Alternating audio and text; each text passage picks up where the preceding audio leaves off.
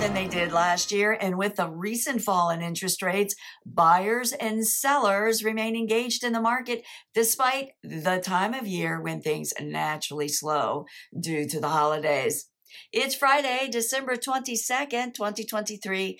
This is your weekly Maryland Market Minute. I'm Kimberly Barton, broker owner of Kinetic Realty, Maryland's indie boutique brokerage. As your local real estate expert, I bring market updates to you every Friday so you can stay in the know. Be sure to subscribe and let me know what you want to know.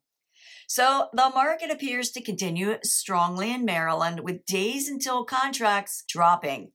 Less waiting time until a contract and a good thing for sellers on the market right now. Depending on where you live, inventory may be rising or still struggling. Since real estate is local, it's very important that you understand the market at the micro level instead of at the national level.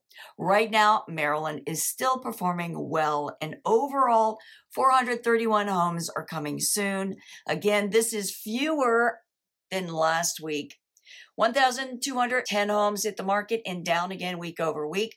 492 went under contract while 688 moved to pending, both down week over week. 1,250 sold at 100% list to sold ratio and under contract in 15 days, remaining consistent week over week. The highest priced home to sell over the past week was in Easton for $5,375,000.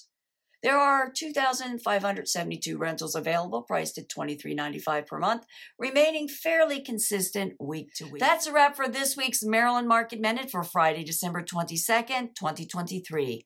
We will be closed Monday for the Christmas holiday. Here's wishing you and yours a very Merry holiday. See you next week.